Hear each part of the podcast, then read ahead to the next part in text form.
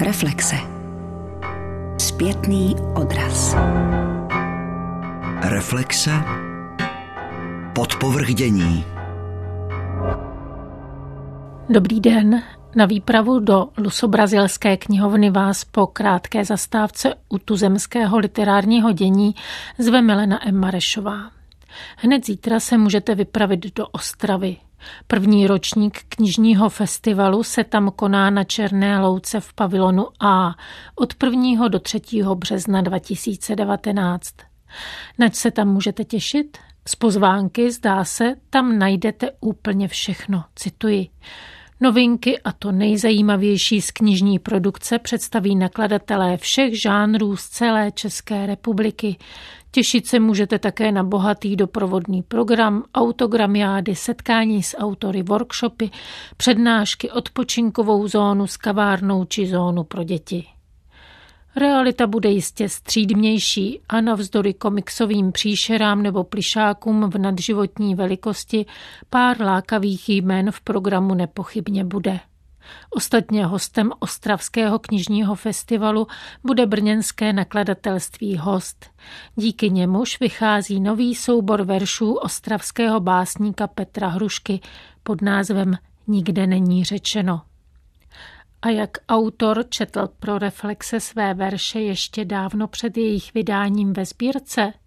Báseň Kočka, která se stala jednou z nejlepších českých básní roku 2018, takto. Zvířata ovládají podstatu geometrie mnohem lépe. Černá kočka záhy nachází osu situace, střed místa, zlatý řez odpoledne a uléhá do něj. V prostřed noci se posadí, našpicuje svůj obrys a zjistí, že nikam nepatří.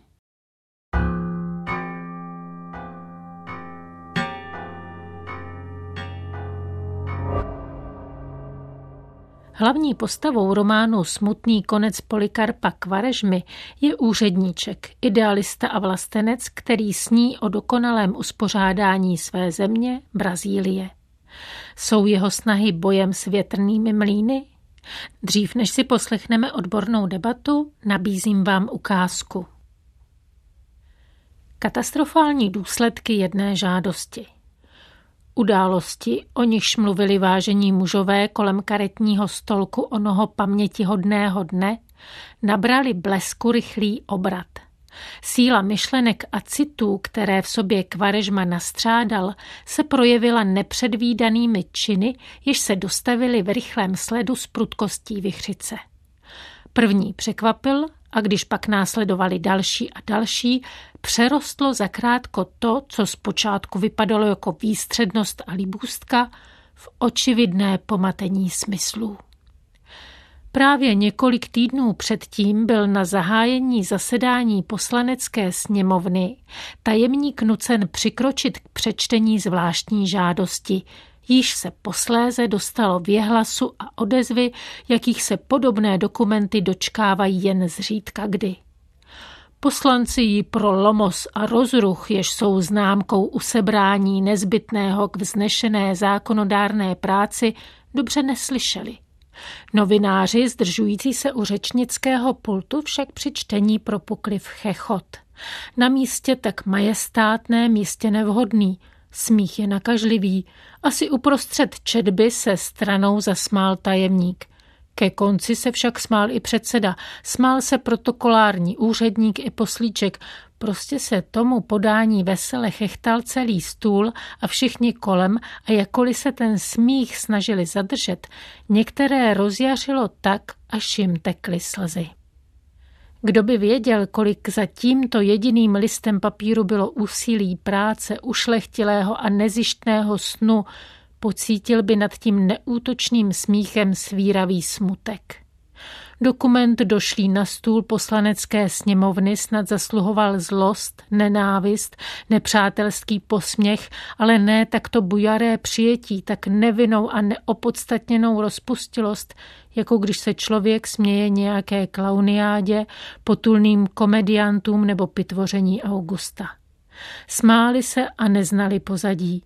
Viděli v té žádosti podnět k upřímnému smíchu bez vedlejších úmyslů. Zasedání bylo toho dne mdlé. A tak se stalo, že denní tisk referující o zprávách ze sněmovny ono podání na zítří otiskl a to s komentáři všeho druhu. Žádost zněla takto. Já, níže podepsaný Polikarpu Kvarežma, brazilský občan a státní zaměstnanec, jsem přesvědčen, že portugalský jazyk je Brazílii toliko propůjčen a v důsledku této skutečnosti se jeho mluvená i psaná podoba, zvláště v oblasti literární, opakovaně ocitají v ponižující situaci, neboť jsou tak vystaveny přísným výtkám jeho držitelů. Poněvadž jsem si rovněž vědom toho, že se naši autoři a spisovatelé, a zejména pak gramatici, nemohou shodnout na mluvnické správnosti, jak je zde zřejmo z každodenních trpkých polemik mezi opravdovými znalci naší řeči, využívám práva, přiřčeného mě ústavou a žádám, aby Národní kongres ustanovil jazyk tupísko-guaranýský úřední a národní řečí brazilského lidu. Ponechává je stranou důvody historické, mluvící ve prospěch této myšlenky, dovoluji si připomenout, že jazyk je nejvyšším projevem inteligence lidu, jeho dílem nejvlastnějším a nejpůvodnějším – Politické osamostatnění země si proto žádá, aby bylo co svým doplňkem a důsledkem provázeno též osamostatněním jazykovým. Páni poslanci, Jazyk tupísko-gvaranýský, řeč vpravdě originální, jest sice jazykem aglutinačním, avšak díky nepřebernému bohatství forem propůjčených mu polysyntetičností je jako jediný schopen vyjádřit naše krásy, uvést nás do vztahu s naší přírodou a dokonale se přizpůsobit našim hlasovým a mozkovým orgánům – protože je dílem pospolitostí, které v naší zemi žili a žijí dodnes. A mají tedy stejné fyziologické i psychologické ustrojení, k jakému tíhneme my sami. Byla by tak učiněna přítrž neplodným sporům gramatickým, jejichž původ tkví v nesnadnosti, s jakou se jazyk jiných končin přizpůsobuje uspořádání našeho mozku a hlasovému ústrojí. Sporům, jež jsou významnou překážkou pokroku naší kultury na poli literatury, vědy i filozofie. Jsem si jist, že moudrost zákonodárců nalezne prostředky k uskutečnění takového opatření a jsem hluboce přesvědčen, že poslanecká sněmovna, jakož i senát, uváží jeho význam a užitečnost.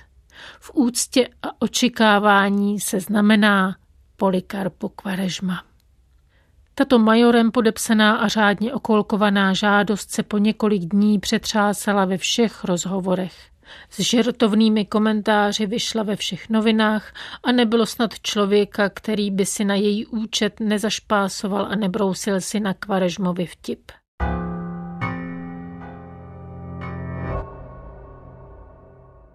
Autor ironického románu Smutný konec Polikarpa Kvarežmy Lima Baretu je dnes považován za zakladatelskou osobnost moderní brazilské prózy. V čem spočívá jeho zásadní přínos pro literaturu největší země Latinské Ameriky, o níž víme poměrně málo? O románu Smutný konec Polikarpa Kvarežmy debatuje Aneška Chrvátová s jeho překladatelkou Šárkou Grauovou a lusitanistkou Ladou Vajsovou. Brazílie, rozlohou největší latinskoamerický stát, s bohatou a spletitou historií a oslnivou kulturou, mísící mnoho vlivů a tradic, kde se jako v jediném státě regionu nemluví španělsky, ale portugalsky, je u nás proslula především svými karnevaly. O neméně skvostné literatuře se tu ví mnohé méně. O slavném bestselleristovi Paulu Coelhovi spousta čtenářů možná ani netuší, že je Brazilec. Situaci snad trochu vylepší květnový veletrh svět knihy, jehož čestným hostem bude Latinská Amerika. Brazilci se stejně jako půl tuctu dalších významných zemí regionu, rozkročeného od ohňové země po arizonskou poušť, předvedou na svém stánku knihami, pozvanými autory, překladateli a všemožnými uměleckými i jinými aktivitami.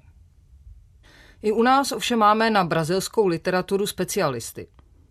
V jejich čele je třeba jmenovat nedávno zesnulou překladatelku Pavlu Lidmilovou. Jejíž zásluhou se k nám dostala řada skvělých autorů a autorek, od Gimaranče Rozy přes Clarice Lispektorovou po již citovaného Paula Coelha. Edičně se pak brazilské literatuře nejsoustavněji věnuje knižnice Luzobrazilská knihovna, nakladatelství Triáda, navazující na stejnojmenou edici nakladatelství Torst. Řídí Šárka Graová. Nejnovějším svazkem této knižnice je brazilský román z roku 1911 Smutný konec Polikarpa Quaresmy. Jehož protagonista bývá přirovnáván k Donu Kichotovi. Autor románu Lima Barretu zase bývá uváděn jedním dechem vedle France Kavky. Kniha vyšla česky už po druhé. První odionské vydání z roku 1974 přiložila Jarmila Vojtíšková. Novou podobu dala románu Šarka Graová, jež to významné dílo doplnila obsáhlou studií o bouřlivě se měnící Brazílii autorovy doby a zasadila je do místního i světového literárního, uměleckého a filozofického kontextu.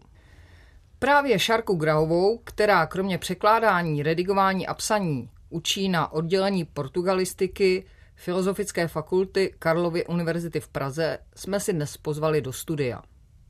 Druhým hostem je portugalistka a překladatelka Lada Vajsová. Myslím, že první otázka je na snadě. Proč se již po druhé vydal smutný konec Polikarpa Quaresmy, když ve frontě na vydání jistě čekají mnozí další velcí brazilští autoři? Je to snad klasik, kterého by měla mít v moderním překladu k mání každá nová generace? Je to dílo tak zásadní, že je potřeba se k němu vracet? A proč? Zkusíme se zeptat editorky a překladatelky Šárky Graové. Ta příčina byla zcela vnější. Brazílie nabízela grant na vydání autorů, na která už se nevztahovala autorská práva. A mně se zdálo, že tahle knížka by se dala reeditovat bez velkých eh, zásahů do toho původního překladu.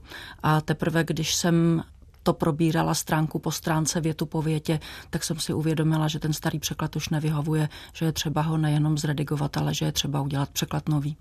Lada Vajsová už stačila napsat a vydat recenzi na tento román a ve své recenzi právě mimo jiné se zmínila o té podobnosti mezi protagonistou Polikarpem a slavným Donem Kichotem.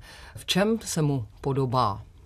Myšlenka, že Polikarpu Kvarežma má kichotovské rysy, ta nepochází ode mne. Je to jeden ze způsobů, kterým i v Brazílii tento román prezentují a myslím si, že jeden z důvodů je, že to trochu otevře, připraví cestu knize, když je její postava nebo její příběh navázaný na eh, něco, co je tak všeobecně známé jako Don Quixote.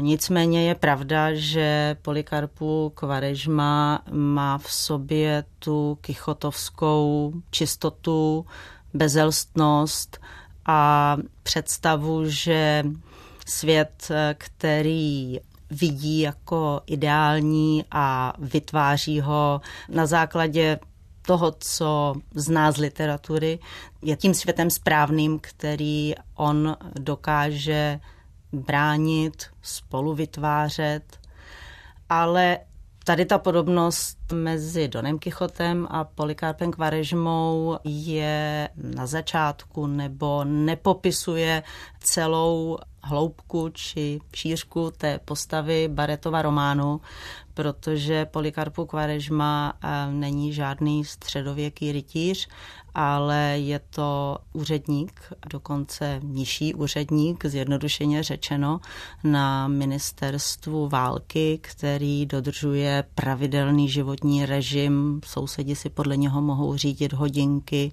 a jeho největší vášní a láskou je trávit čas v knihovně a bádat eh, o své milované vlasti Brazílii, což vypadá, že není materiál pro eh, strhující četbu. Ale opak je pravdou. Lima Baretu na téhle postavě úředníčka vybudoval příběh člověka, kdybych to měla říct teď hodně obecně, který představuje rozpor mezi naivní, bezelstnou a čistou duší a těmi drobnými náznaky zla, které se všude kolem pohybují nebo vyskytují a posléze se ukáže docela tragický souboj mezi tady těmi dvěma prvky. A kdybyste, Šárko, měla ten příběh nějak schrnout, aby náš posluchač věděl, o čem ta kniha tedy vlastně je? Já bych asi na prvním místě chtěla říct, že přestože ten román byl poprvé vydán v roce časopisecky, tedy v roce 1911, tak to není román realistický. Polikarpu není postava, jak se říká, z masa a kostí, ale je to postava, která je do jisté míry alegorická. Mohli bychom říct, že to je postava, která je nástrojem k analýze okolního světa. Podobně jako třeba Švejk, který je tak rozporuplný vnitřně, že si nelze představit, že by taková bytost existovala. Tak podobně Polikarpu Quaresma je bytost, která neexistuje.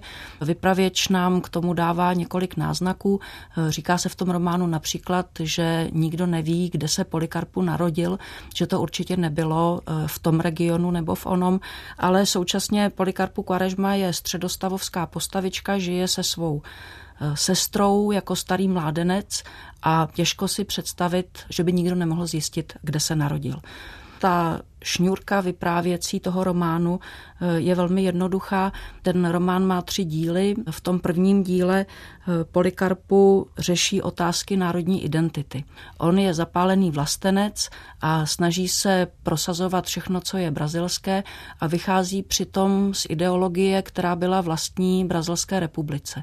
Ale problém je v tom, že ta ideologie, eh, jako každá ideologie, je věc, která je papírová, realita se do ní úplně vtěsnat nedá.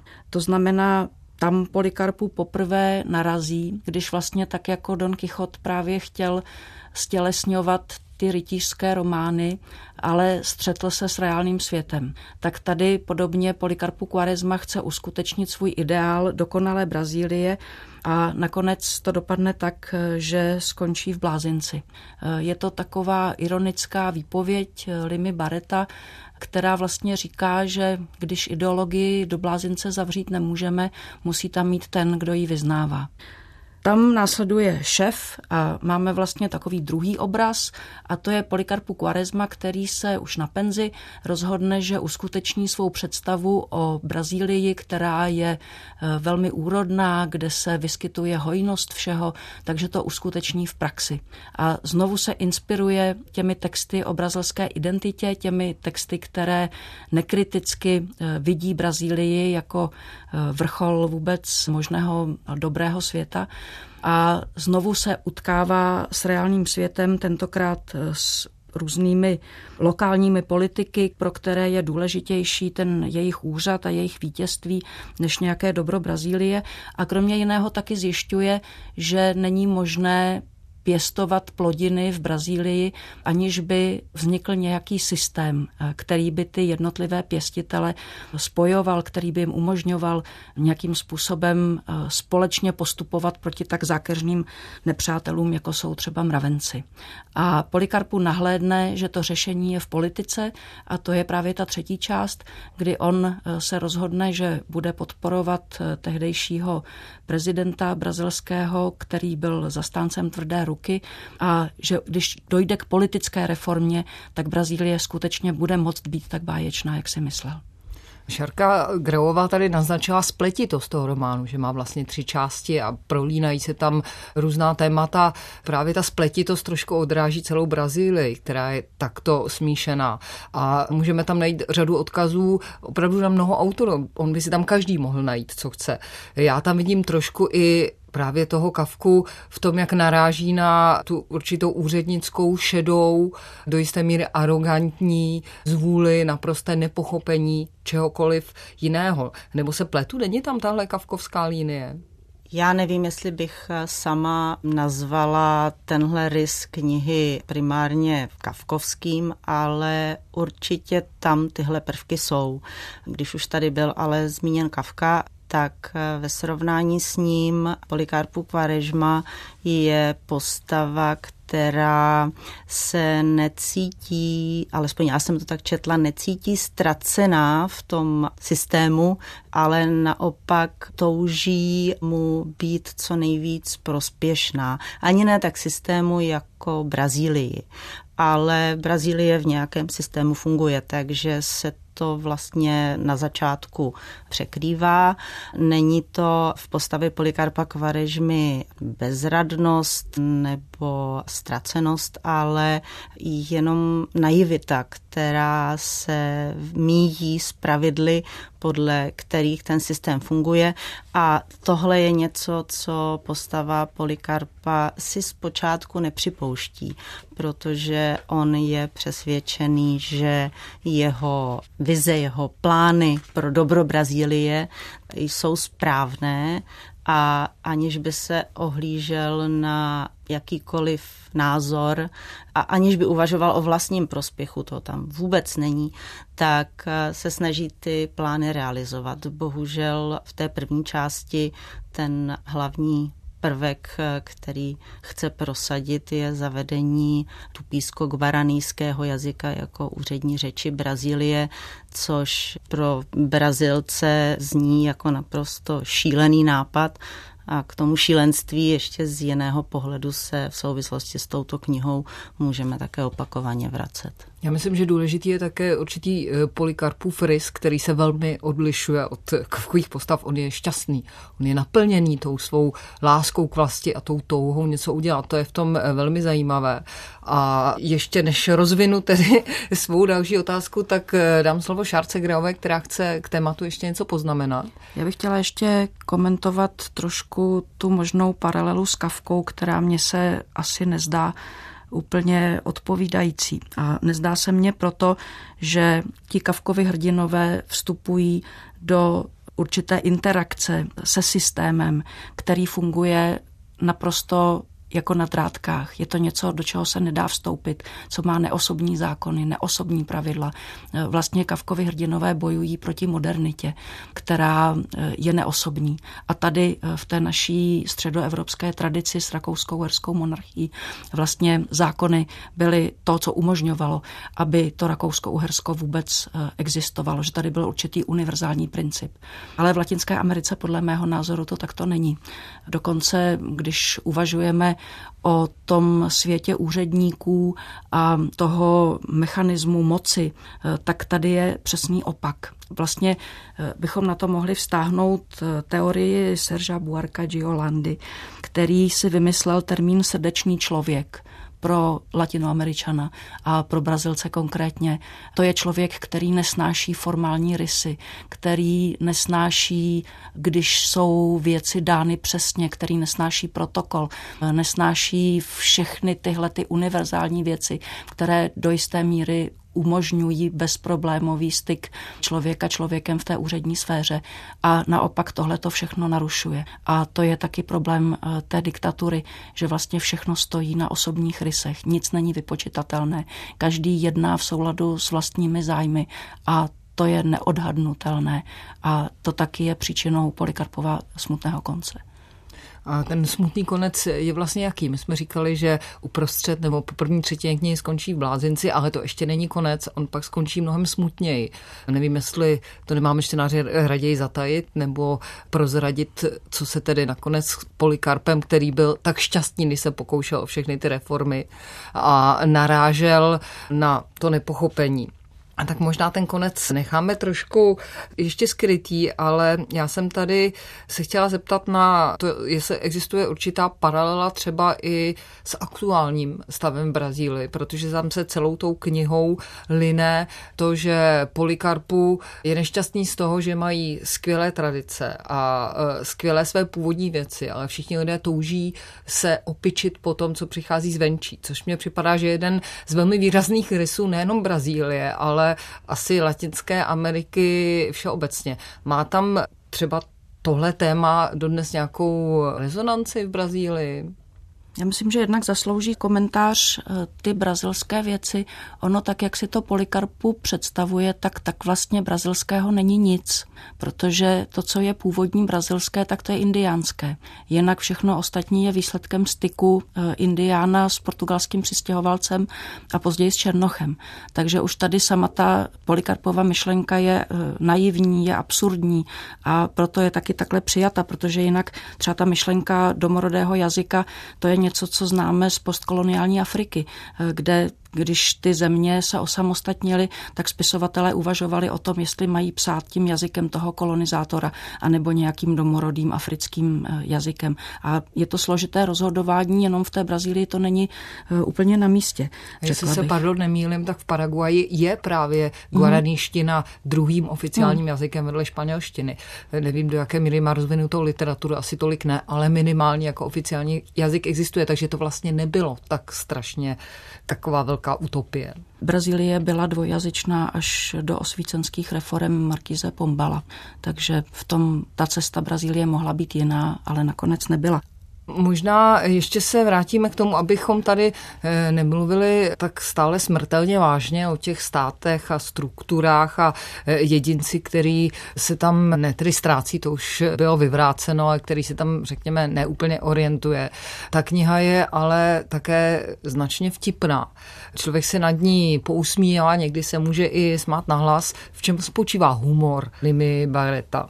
Já bych řekla, že ta kniha je hlavně plná ironie a skrytých narážek, které v sobě mají vtip, ale není to legrace, není to veselý vtip. Je to vtip založený na absurditě a spousta toho řekněme humorného, tak je tam vložená mezi řádky.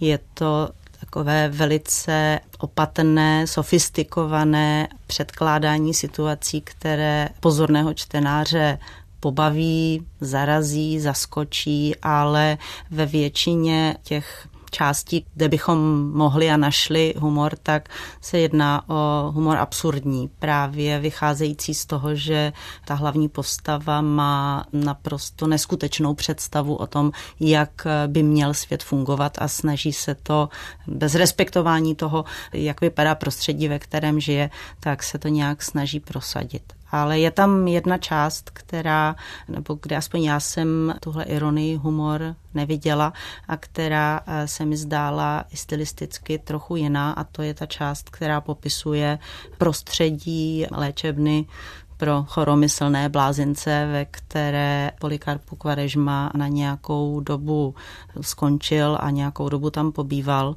Tam si myslím, že ten nejvýraznější prvek je smutek Smutek, který je vyvolaný tou beznadějí, vlastně zbytečnou beznadějí v prostředí, které ale sám autor dobře znal.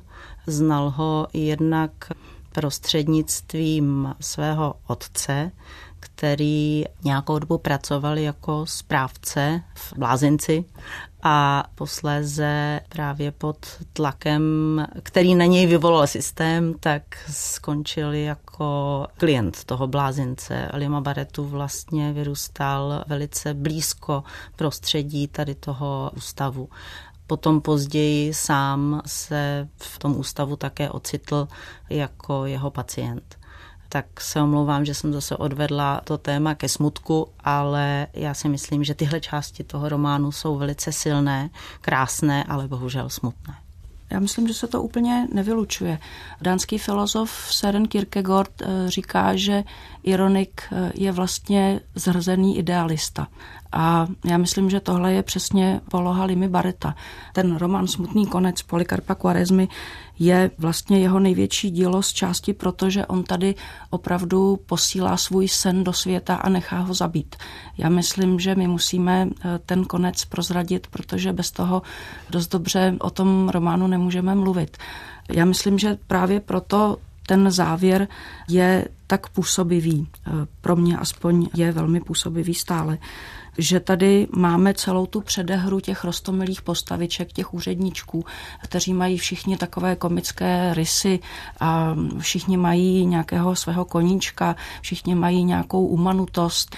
Jsou tady postavičky, které jsou velmi komicky líčené. Sám Polikarpu Quaresma je komická postavička, protože on chodí pro chleba k francouzskému pekaři a přátelí se s Italem a vůbec eh, si neuvědomuje, že by to mohlo být v rozporu eh, s jeho ideologií. Ale eh, já bych tady viděla, pokud jde o ten humor, dvě takové možné souvislosti. Jedna souvislost je podle mě ruská literatura.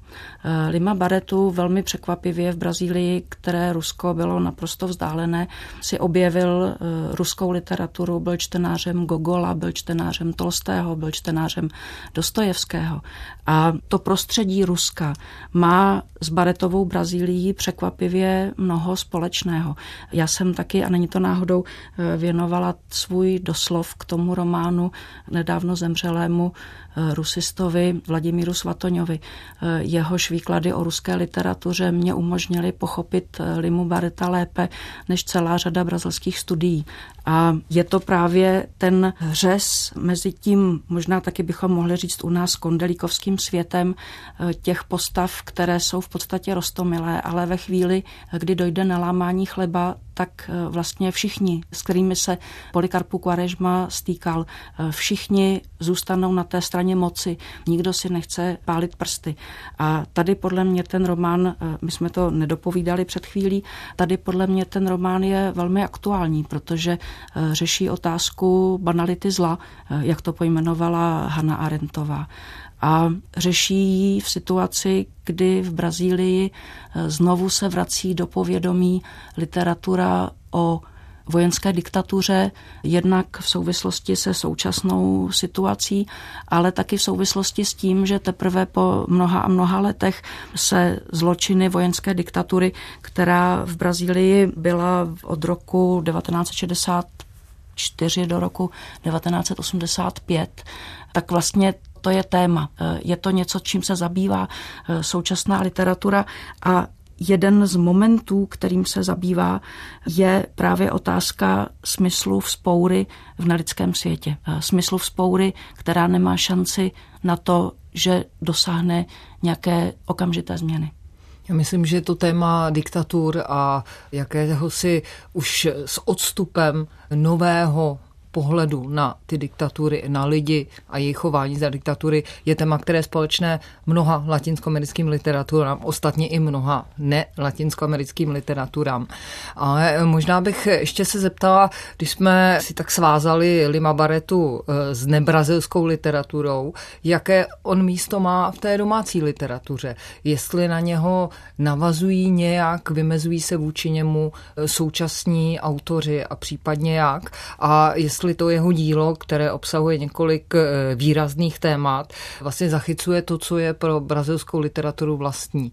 Jestli je pro brazilskou literaturu typické téma města nebo to téma toho zemědělství, boje s nějakým tím pralesem, využívání bohaté půdy a podobně. Co z té knížky je jaksi typické, jestli se něco takového dá najít? Stejně jako Brazílie je velká země, tak i rozsah témat, která se dají najít v brazilské literatuře, je poměrně velký a je těžké říct, ne přímo nemožné říct nebo pojmenovat jedno téma, které by charakterizovalo, zastupovalo brazilskou literaturu nějak univerzálně. V brazilské literatuře se určitě objevuje to téma indiánů i jako prostředku hledání národní identity ale dneska je to už něco, co se v moderních románech brazilských neukazuje tak často. Je tam to velké téma Amazonie, která ale může spíš jako prostor sloužit jako jakési místo, které může pak ten autor a vlastně i čtenář naplnit svoji představou takové nějaké univerzální tajemno témata města, kultura velkých měst, často spojené s násilím, s brazilskými slamy, kterým se říká favela, tak to je další téma, které se objevuje v brazilské literatuře. Brazílie má svoji jižanskou literaturu, má několik svých eh, židovských spisovatelů, takže pojmenovat jedno téma v brazilské literatuře není možné a možná to je i jeden z důvodů, proč její pronikání do světa formou překladů je poněkud komplikované, že je to materie, která je hůř uchopitelná. Místo Limy Bareta v brazilské literatuře je zcela jedinečné. On patří ke skupině autorů, kteří se utvářeli a psali na přelomu 19. a 20. století v období, kdy eh, brazilská literatura nespadá do žádné škatulky, nemůžeme vymyslet tady žádný směr nebo jakoukoliv vůdčí perspektivu. A vlastně byli dva spisovatele, kteří psali v téhleté době a měli pro brazilskou literaturu naprosto zásadní význam. Jeden z nich byl Euclides da Cunha, který napsal v roce 1902, vydal knihu Vnitrozemí o velkém konfliktu mezi vládní mocí a bezzemky, kteří žili v vnitrozemí Brazílie, nikomu nic špatného nedělali, ale e, byli chápáni jako hrozba místním statkářům a místním plantážníkům, protože odváděli tu pracovní sílu z těch plantáží. A na druhé straně e, v metropoli se rozšířila představa, že to je jakési monarchistické spiknutí. A vlastně je to esej, bychom mohli říct nejspíš. Je to esej o vztahu naprosto chudých lidí a státní moci. Vztah mezi vyloučenými a začleněnými. Tahle kniha Euklidise da Kuni získala světovou proslulost. U nás je známa díky románu Maria Vargasa Llosy eh, Válka z konce světa. A Lima Barretu je druhý, ale zatímco Euklidis da Cunha se stal slavným v podstatě přes noc. Ani sám si to nestihl všimnout a najednou zjistil, protože on byl stavební inženýr a pracoval někde v terénu a najednou zjistil, že mm, když byl naposledy ve městě, tak ho nikdo neznal a najednou eh, se stal celebritou. U Limy Bareta to tak nebylo. Lima Baretu byl mulat, eh, což bylo v době, kdy kvetla rasová věda, tak to bylo dost velké stigma a on se vlastně eh, do jisté míry snažil prát s tím systémem o to, aby uznal, že on je spisovatel, který je hodný toho jména, eh, že člověk, který je míšenec, tak eh, může vytvořit úctyhodné dílo a nikdy se mu to nepodařilo. On taky proto zemřel velmi mladý, v 41 letech skončil jako alkoholik, ale alkoholik ne v tom smyslu úplně bohémském, ale v tom, že tím, že jeho otec otec trpěl duševní chorobou, tak on se musel vlastně starat eh, o celou velmi početnou rodinu a měl neustále úzkosti, že nedokáže tu rodinu uživit, že nedokáže eh, se postarat eh, od všechny, o které se má postarat. A to vlastně bylo tou příčinou toho jeho konce ale pokud jde o to jeho místo v panoramatu brazilské literatury, eh, tak on strašně dlouho nebyl vůbec uznávaný. V době na sklonku své dráhy, když pobýval v léčebně pro duševně choré, eh, tak ho dali do sekce eh, chudáků, nuzáků. To, že napsal tři romány, vůbec nebylo zajímavé pro ty lékaře, kteří tam takhle klasifikovali ty lidi.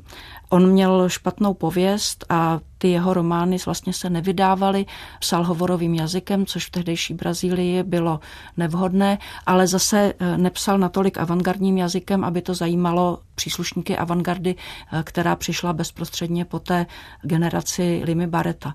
To znamená, Lima Baretu vstoupil do kánonu brazilské literatury, přestože já, ať jsem se k tomu překladu dostala náhodou, tak dneska to považuji za naprosto zásadní dílo a jsem hrozně ráda, že mi ho náhoda takhle přihrála. Tak on vlastně eh, nebyl čten až do 60. 70. let 20. století a teprve v poslední době ta jeho díla začínají být vydávána v seriózních eh, textových eh, úpravách a teprve začíná být objevován. Dokonce v tuhle chvíli v Brazílii začíná něco jako kult Limy Bareta, což má jistě své stinné stránky. Na druhou stranu ten autor si to skutečně zaslouží, protože myslím, že ten jeho význam je mimořádný. To jsem se právě chtěla zeptat, jestli i ty jeho nápady, jako třeba návrat k původnímu jazyku tupí guaraní, jestli to nemá dneska odezvu, protože to je jeden z rysů moderní doby, snaha o obnovu starých jazyků. V Mexiku se obnovuje mnoho starých jazyků. Viděli jsme ve filmu Roma, že se mluví indiánskými původními jazyky. To úplně vybízí k tomu, aby současní spisovatelé řekli, my jsme baretovci, my budeme navazovat na to, co on tady zkusil. Dal by se najít někdo takový? Nemyslím si, že by tam byla přímá návaznost v prosazování indiánského jazyka a psaní o něm nebo pokračování tady v té myšlence. Já myslím, že to, co z Limy Bareta, z jeho života a tvorby má větší šanci na to, že bude rezonovat v současné literatuře, je ten prvek mulat, černoch, člověk, který má buď fyziognomicky, anebo sociálně tu nevýhodnou barvu pleti a podmínky podmínky jeho života, to, co mu život komplikuje, nekomplikuje, tak to si myslím, že bude spíš ten proud, který by mohl na Limu Mareta více nebo méně viditelně navazovat. Možná tedy na konci přece jenom prozradíme, jak v Polikarpu Quaresma skončí. Polikarpu Quaresma nakonec je poslán eh, do války a najednou musí opustit ten svůj svět eh, knih a abstraktní učenosti a eh, zjišťuje, jak reálný svět vypadá napíše potom takový dopis eh, své sestře, který mně se zdá nesmírně silný a jakoby předjímal eh, všechny ty dopisy, který psali mladí muži, kteří odcházeli do první světové války svým eh, doma z toho bojiště. A on si vlastně uvědomí, jak moc je nebezpečná.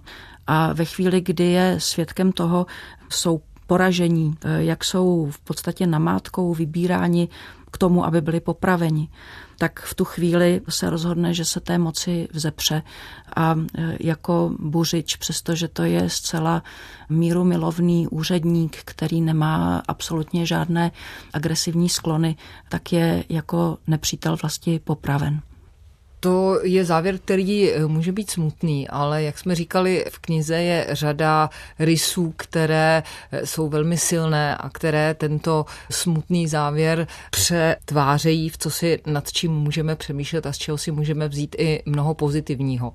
Já moc děkuji za to dnešní setkání a chtěla bych všechny pozvat eh, k tomu, že se setkáme velmi brzy zase znovu a to v květnu eh, na světě knihy, kde můžeme slyšet besedy s brazilskými spisovateli a na besedách vystoupí jak Lada Vajsová, děkuju, naschledanou. Naschledanou. Tak Šarka Grová, také moc děkuju a naschledanou a budeme se také těšit na další knížky knižnice Luzobrazilská knihovna.